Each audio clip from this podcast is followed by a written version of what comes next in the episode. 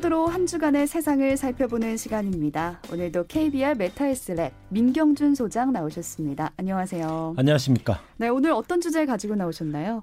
윤석열 정부의 첫 외교 수장인 박진 외교부 장관이 지난 18일부터 20일까지 2박 3일간 일본 출장을 다녀왔습니다. 네. 아, 박 장관은 하야시 요시마사 외무상과 4년 7개월 만에 한일 외교장관 회담을 가졌고요. 이튿날에는 기시다 후미오 총리를 예방해서 윤석열 대통령의 한일 관계 개선 의지를 담은 메시지를 전달했습니다. 음. 또 지난 8일 그 유세 현장에서 피격 사망한 아베 신조 전 총리를 조문하는 등 취임 후 가장 바쁜 일정을 보냈습니다. 네. 아, 조문외교를 명분으로 한일 관계 개선에 있어 매우 적절했다는 평가도 있습니다. 하지만 일각에서는 왜 일본은 미동도 하지 않는데 우리가 먼저 나서서 관계 개선에 나서는지 모르겠다. 이런 부정적 평가도 많습니다. 오늘 키워드는 대일 저자세 외교인가 실용 외교인가 이런 주제로 얘기를 나눠보려고 합니다. 네, 대일 저자세 외교인가 실용 외교인가. 그럼 우선 이번 박 장관의 방일에 대해서 좀 짚어봐야 될 텐데 좀 유의미한 결과들이 있었습니까? 어, 이번 회담에는 세 가지 특징이 있습니다. 음. 첫째는 어, 양국 회담 후 통상 공동 회견을 하는데 그런 절차가 없었고요. 네. 둘째는 일본 측의 태도 변화가 전혀 감지되지 않았습니다. 전혀. 네. 셋째는 어떤 성과를 거뒀는지 우리 정부도 자신 있게 발표하지 못하고 만남 자체에 의미를 두고 있습니다. 먼저 박진 장관의 말을 들어보겠습니다.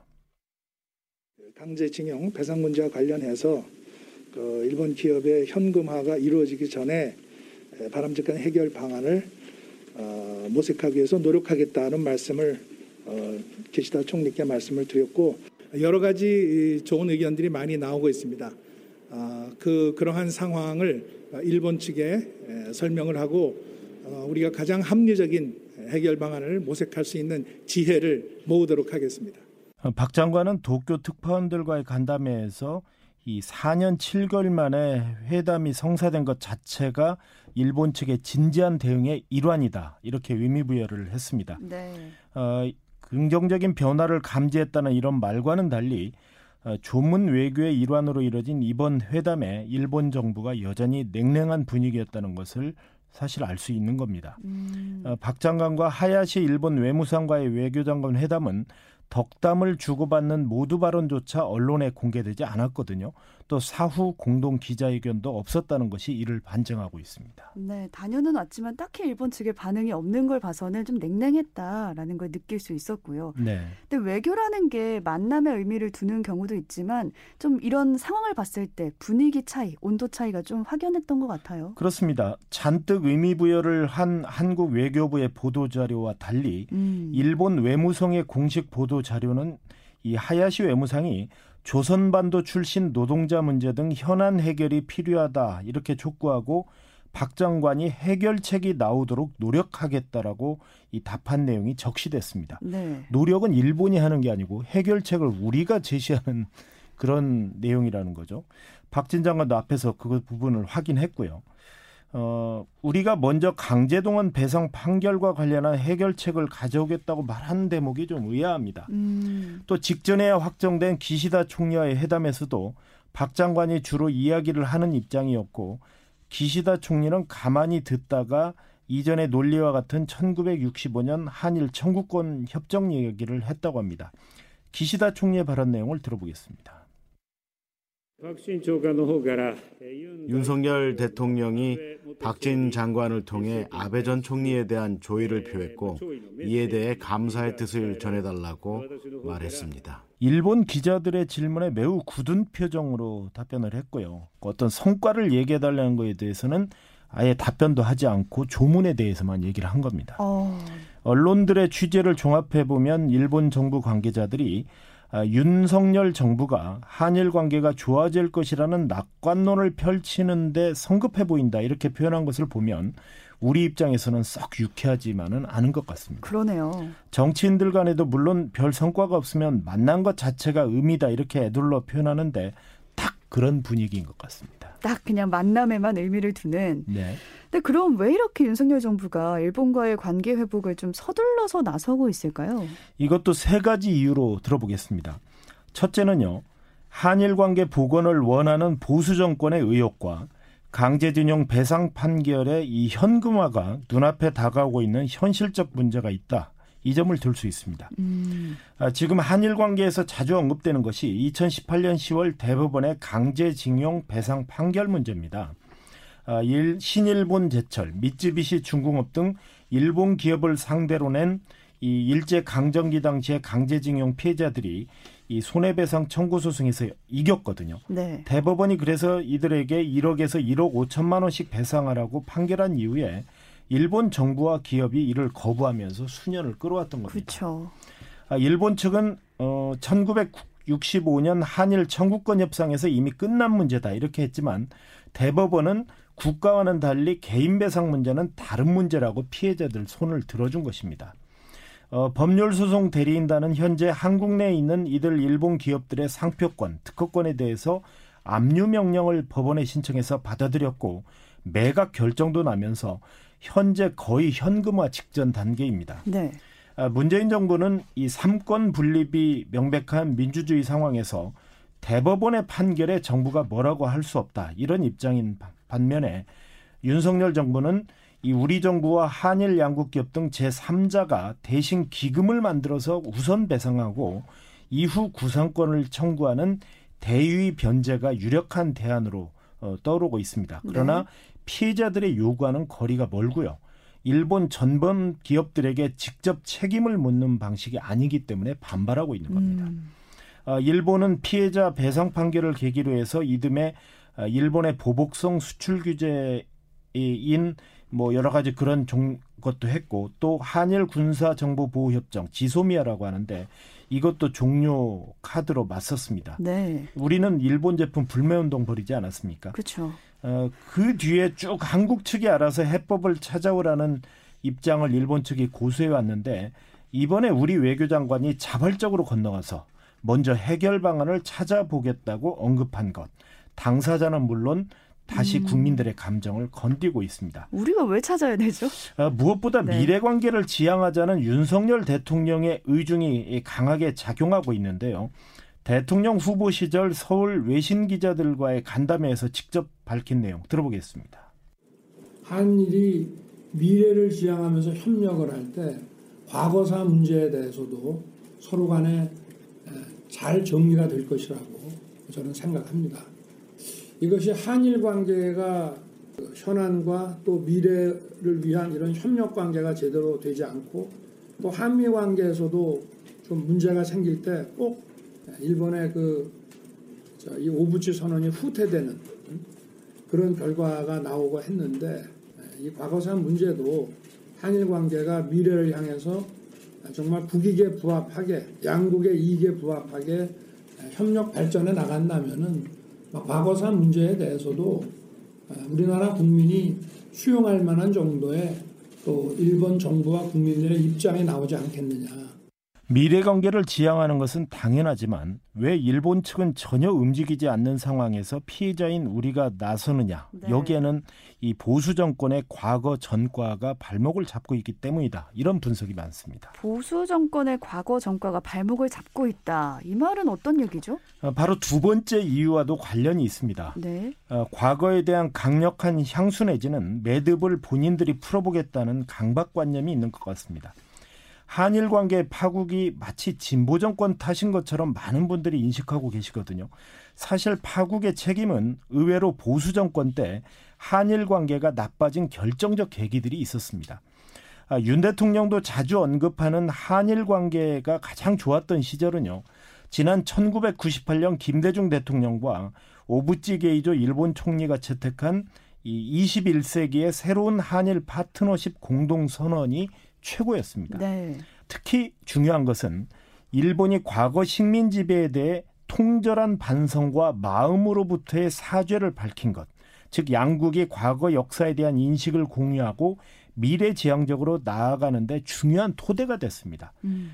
박진 외교장관도 기시다 후미오 총리와의 회담에서 김대중 오부지 선언의 정신과 취지에 따라서 양국 관계를 발전시켜 나가자고 거듭 강조한 것도 진보 정권의 성과 평가에 인색한 보수 정권의 성향과는 매우 다른 행보입니다. 음. 또한 가지요.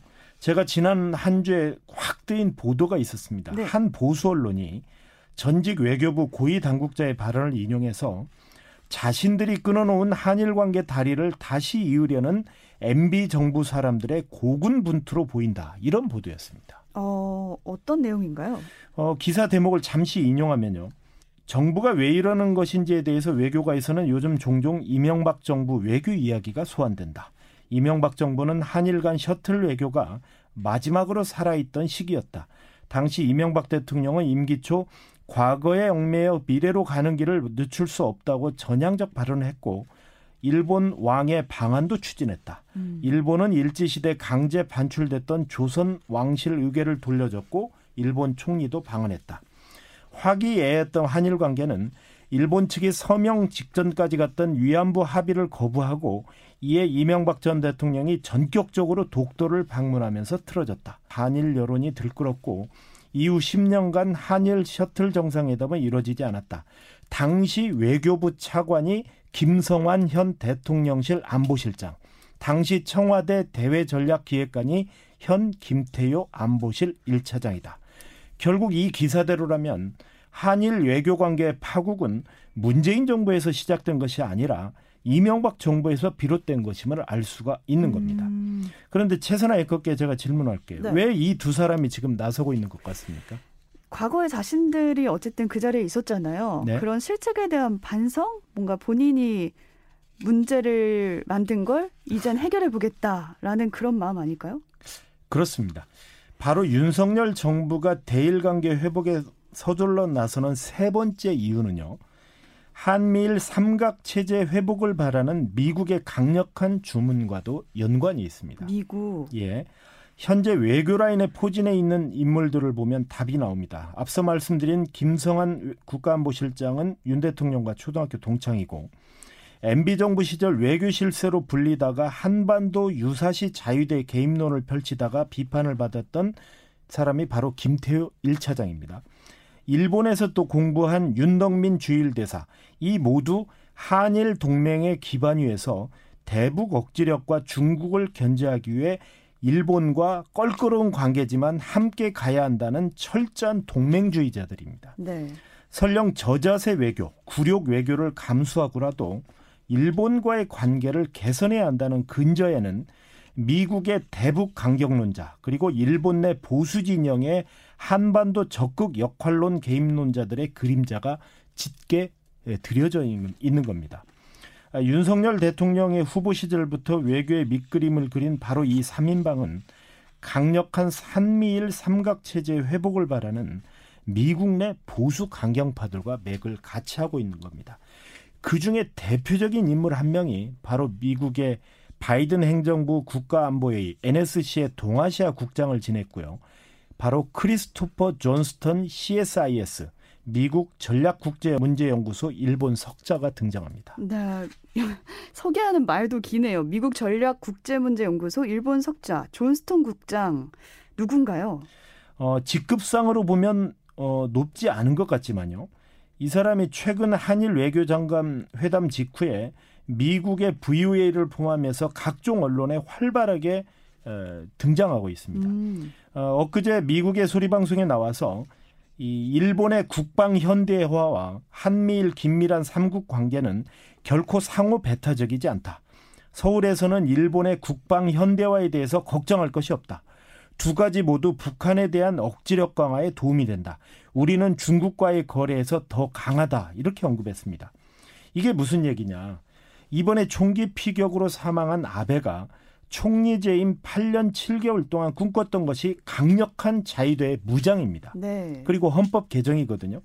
우리는 항상 역사적으로 일본의 국방력 강화는 결국 한반도에 전쟁이라는 불행을 가져왔던 뼈아픈 과거를 가지고 있지 않습니까? 그렇죠. 존스턴은 특히 지난 7월에 SK그룹이 만든 최종현 학술원의 패널로 나와서 비슷한 얘기를 한 적이 있습니다. 직접 들어보겠습니다. Um, uh, 저는 최대한 한미일 삼국의 틀에서 접근할 방법을 모색해야 한다고 생각합니다. 핵계획 수립 시 일본을 포함한 3국 연합훈련을 실시하는 것을 고려해 볼 수 있고요. 또한 한미 확장 억제 전략협의체와 미일 확장 억제 대화를 한미일 3국 대화로 확대하는 방안을 적극 지지합니다. 전략자산 기반의 작전 활동을 3국의 틀에서 진행하는 방안도 모색해야 합니다. 가령 Blue Lightning 훈련을 3국 합동으로 실시할 수 있겠죠. 이 존 스톤이 스스로 그 홈페이지에 소개한 약력을 보면요. 미 CIA에서 정보장교로 경력을 시작한 후 25년간 고위직에서 일하면서 미일 동맹 전략 개발을 주도했고 오바마와 바이든 시절에 동아시아 담당으로 일했으며 일본어가 유창하다고 스스로 밝히고 있습니다. 네. 한마디로 네. 일본파죠. 네, 일본과 가까워 보이네요. 네, 지금 일본 석자라는 자리를 유지하고 있는 것만 봐도 얼마나 일본 측의 입장을 대변하는 인물인지 알 수 있는데요. 결국 이 사람이 주장한 한미일 군사훈련을 공동으로 실시한다는 것은 상대가 북한과 중국, 러시아일 수밖에 없고 이는 동아시아 지역에서 급격한 긴장을 고조시킬 수밖에 없습니다.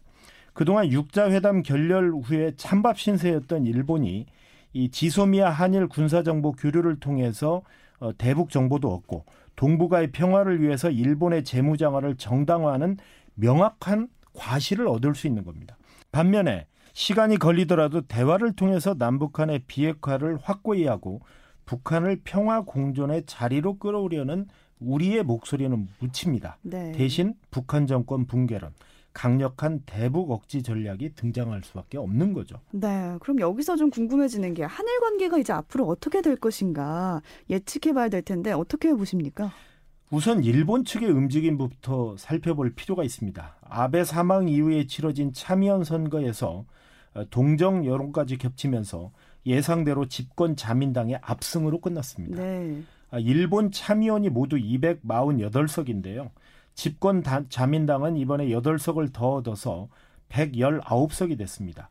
공명당과 일본 유신회, 국민민주당 등 일본의 재무장화를 골간으로 하는 개헌 지지 정당 의석을 보면 개헌 발의선인 166석을 훨씬 넘은 177석을 차지하고 있습니다. 아, 네. 생전 아베 꿈으로 불렸던 중의원, 참의원 3분의 2 의석 이상의 찬성으로 개헌을 발의하고 일본의 국민투표에서 과반 찬성을 얻으면 통과, 즉 헌법 개정이 완수되는데요. 이제 모든 조건은 다 갖춰져 있고 시기만 남아 있는 상황입니다. 문제는 일본 정가도 아베 유산을 이어가자는 주장이 강하지만 일본도 결국은 경기 침체와 경기 불안이 발목을 잡고 있어서 개헌을 추진하기가 쉽지 않다는 점입니다. 음. 이런 위기감이 일본 내 불안 심리를 더 자극하고 있습니다. 일본이 많이 떨어졌네요. 네. 국립외교원 외교안보연구소 경제통상개발연구부의 김영희 부장 말입니다. 경제는 계속 쇠락을 하고 있는데 그 전에는 일본이 한국에 보여준 모습들이 사실은 강자의 여유였거든요. 음. 예. 안보 면에서의 불신, 경제 면에서의 추격, 정서적으로 그런 것들 인정하고 싶지 않은 이런 것들이 복합적으로 이제 연결되면서 일종의 그 좀 히스테릭한 반응이랄까 하는 것들이 수출 규제로. 일본이 문재인 정부 당시 강제징용 배상 판결을 계기로 지소미아 한일 정보 안보 협정을 폐기하고 반도체 디스플레이 관련 원료 소재 수출을 막았지만 완벽하게 패배하고 말았다는 자괴감을 가지고 있다는 것이 김 부장의 분석입니다. 음. 특히 역사 수정주의자로 교과서에 역사 왜곡 내용을 넣는가 하면 끊임없이 수출 규제로 우리의 발목을 잡았던 아베 그늘은 지금 일본에서 여전하거든요. 네. 그럼에도 불구하고 미국을 비롯한 서방 진영은 아베 이런 주장이 여전히 동조하고 있는 이유가 궁금한데요. 다시 김양희 부장의 말을 들어보겠습니다. 미국의 입장에서 봤을 때는 아베는 너무너무 고마운 존재죠. 이 미국의 외교 자산이 거의 다 파탈날 지경, 지경이 됐을 때 아베가 짜잔 하고 나타나서 그걸 다 추스리면서 뒷감당을 해줬거든요. 대표적인 게 트럼프가 취임 첫날 TPP 나 안해 하고 탈퇴한 거 뒤에서 아베가 수습해서 일본이 주도해서 만든다라는 것은 쇠락해가는 일본이 미국을 등에 업고 삼각체제 복원을 통해서 과거 영향력을 회복하려는 이런 일본의 의도에 서둘러 가는 이유를 모르겠다는 것이 우세한 것도 사실입니다. 네. 근데 결국 외교라는 게 국익을 최우선으로 해야 되는데 좀 믿고 기다려봐야 되지 않을까요? 어, 당연합니다. 당연히 설마 우리 당국자들이 국익이 아닌 다른 나라의 이익을 위해서 일한다고 결코 보지는 않습니다. 그렇죠. 있을 수도 없고요. 네. 다만 여기서 우리가 볼 수 있는 것은 국정의 최우선 과제가 왜 하필 지금 시점이야 하고 일본에게 먼저 손을, 손을 내밀어야 하느냐는 이 국민적 감정이 문제가 되고 있는 음. 겁니다. 비록 집권 후 아직 두 달밖에 안 지난 시점에서 국정 지지율이 30%에 머물고 또 20%까지 떨어질 위기에 처 있는 상황에서 어, 이 국내 정치에 절대 외교를 이용하지 않겠다고 했지만 결과는 다르게 나타나고 있거든요. 음. 나토 정상회의 참석 이걸 통해서 지지율을 올려보려고 했지만 오히려 부정적 결과를 가져온 것을 보면 지금 윤 대통령도 후보 시절 했던 얘기와 많이 생각이 좀 달라졌을 겁니다. 이명박 대통령도 사실 2012년 광복절을 앞두고 전격적으로 독도를 방문한 것 당시에 떨어진 지지율을 회복하고 국민 감정을 좀 어, 자극하기 위한 전략 차원에서 단행했다가 두 마리 토끼를 잃었던 처참한 결과 이것을 좀 상기할 필요가 있는 것 같습니다. 네, 그래서 외교 쪽에서 속도 조절론이 나오고 있잖아요. 그런 이유 때문도 있겠어요. 네, 다소 조급함까지 보여온 윤석열 정부의 대일 접근 자세를 조정할 필요가 있어 보이는데요. 시간은 일본보다는 오히려 우리에게 유리한 국면이 펼쳐질 수 있다는 분석들이 많습니다. 초조한 쪽은 일본이라는 거죠. 네. 게이센 여학원대 이영채 교수가 CBS 김현정의 뉴스쇼에 나와서 했던 얘기를 들어보겠습니다. 네, 한일 관계가 윤석열 정권이 등장을 해서 적극적인 의지를 가지고 있고 또 일본의 참여 선거의 결과도 있기 때문에 어, 키시다 수상이 자기 정치를 하게 되면 어, 한일 관계 개선의 가능성도 있을 것 같습니다. 그렇지만 이게 아베 전 수상의 유운이라는 것들이 네. 강조되면 네. 일본의 국민 여론들이 아베는 혐한이었고 한국의 강경 정책을 가져간 거죠. 그렇죠. 사회 전체가 그 분위기를 가지고 갔을 때 네. 어, 오히려 한국에게 더 강경적인 노선을 가지고 오게 됐을 때 우리가 꼭 낮은 자세만으로 일본에 임하는 것들은 중요하지 않을 것 같습니다. 국익의 진보가 어디 있고 보수가 어디 있겠습니까? 아, 시간이 우리 편이라는 것은 일본의 우익을 대변하는 산케이 신문의 지난 20일자 사설을 잘 살펴볼 필요가 있습니다. 네. 이번 한일 외교장관 회담에서 한국 측의 징용배상 문제 해결을 위한 구체적 해결 방안은 없었다. 음. 한국 정부의 선 해결책 제시가 필수적이라고 전제했는데요. 그 다음 문장이 더 압권입니다. 특히 윤석열 정부가 하락한 지지율의 만회를 위해서 반일을 선택해서는 안 된다. 이렇게 논평했는데요. 음. 보수 정권의 지지율 하락을 걱정해주는 일본 보수 우익 신문의 논조는 역설적으로 그만큼 한국 내 국민들의 감정을 예의주시하고 있다는 점을 드러내고 있습니다. 시민단체인 한일 역사 정의 평화 행동이 오늘 오후 7시부터 서울 일본 대사관 인근 평화의 소녀상 앞에서 대일 저자세 외교를 규탄하는 평화의 촛불 시위를 든다고 합니다. 음. 이 촛불이 과연 어떻게 번질지 지켜볼 일입니다. 네, 오늘 끝으로 곡 골라오셨는데 어떤 노래 들어볼까요? 어, 독도 하면 떠오르는 노래가 있죠. 어, 대표적인 노래 한 곡 좀 골라왔는데요. 네. 홀로 아리랑. 홀로 아리랑. 예, 이 노래를 듣고 싶습니다. 오늘 끝곡은 그럼 김호중의 홀로 아리랑 들으면서 인사드리겠습니다. 지금까지 KBR 메타헬스랩 민경준 소장과 함께했습니다. 고맙습니다. 감사합니다.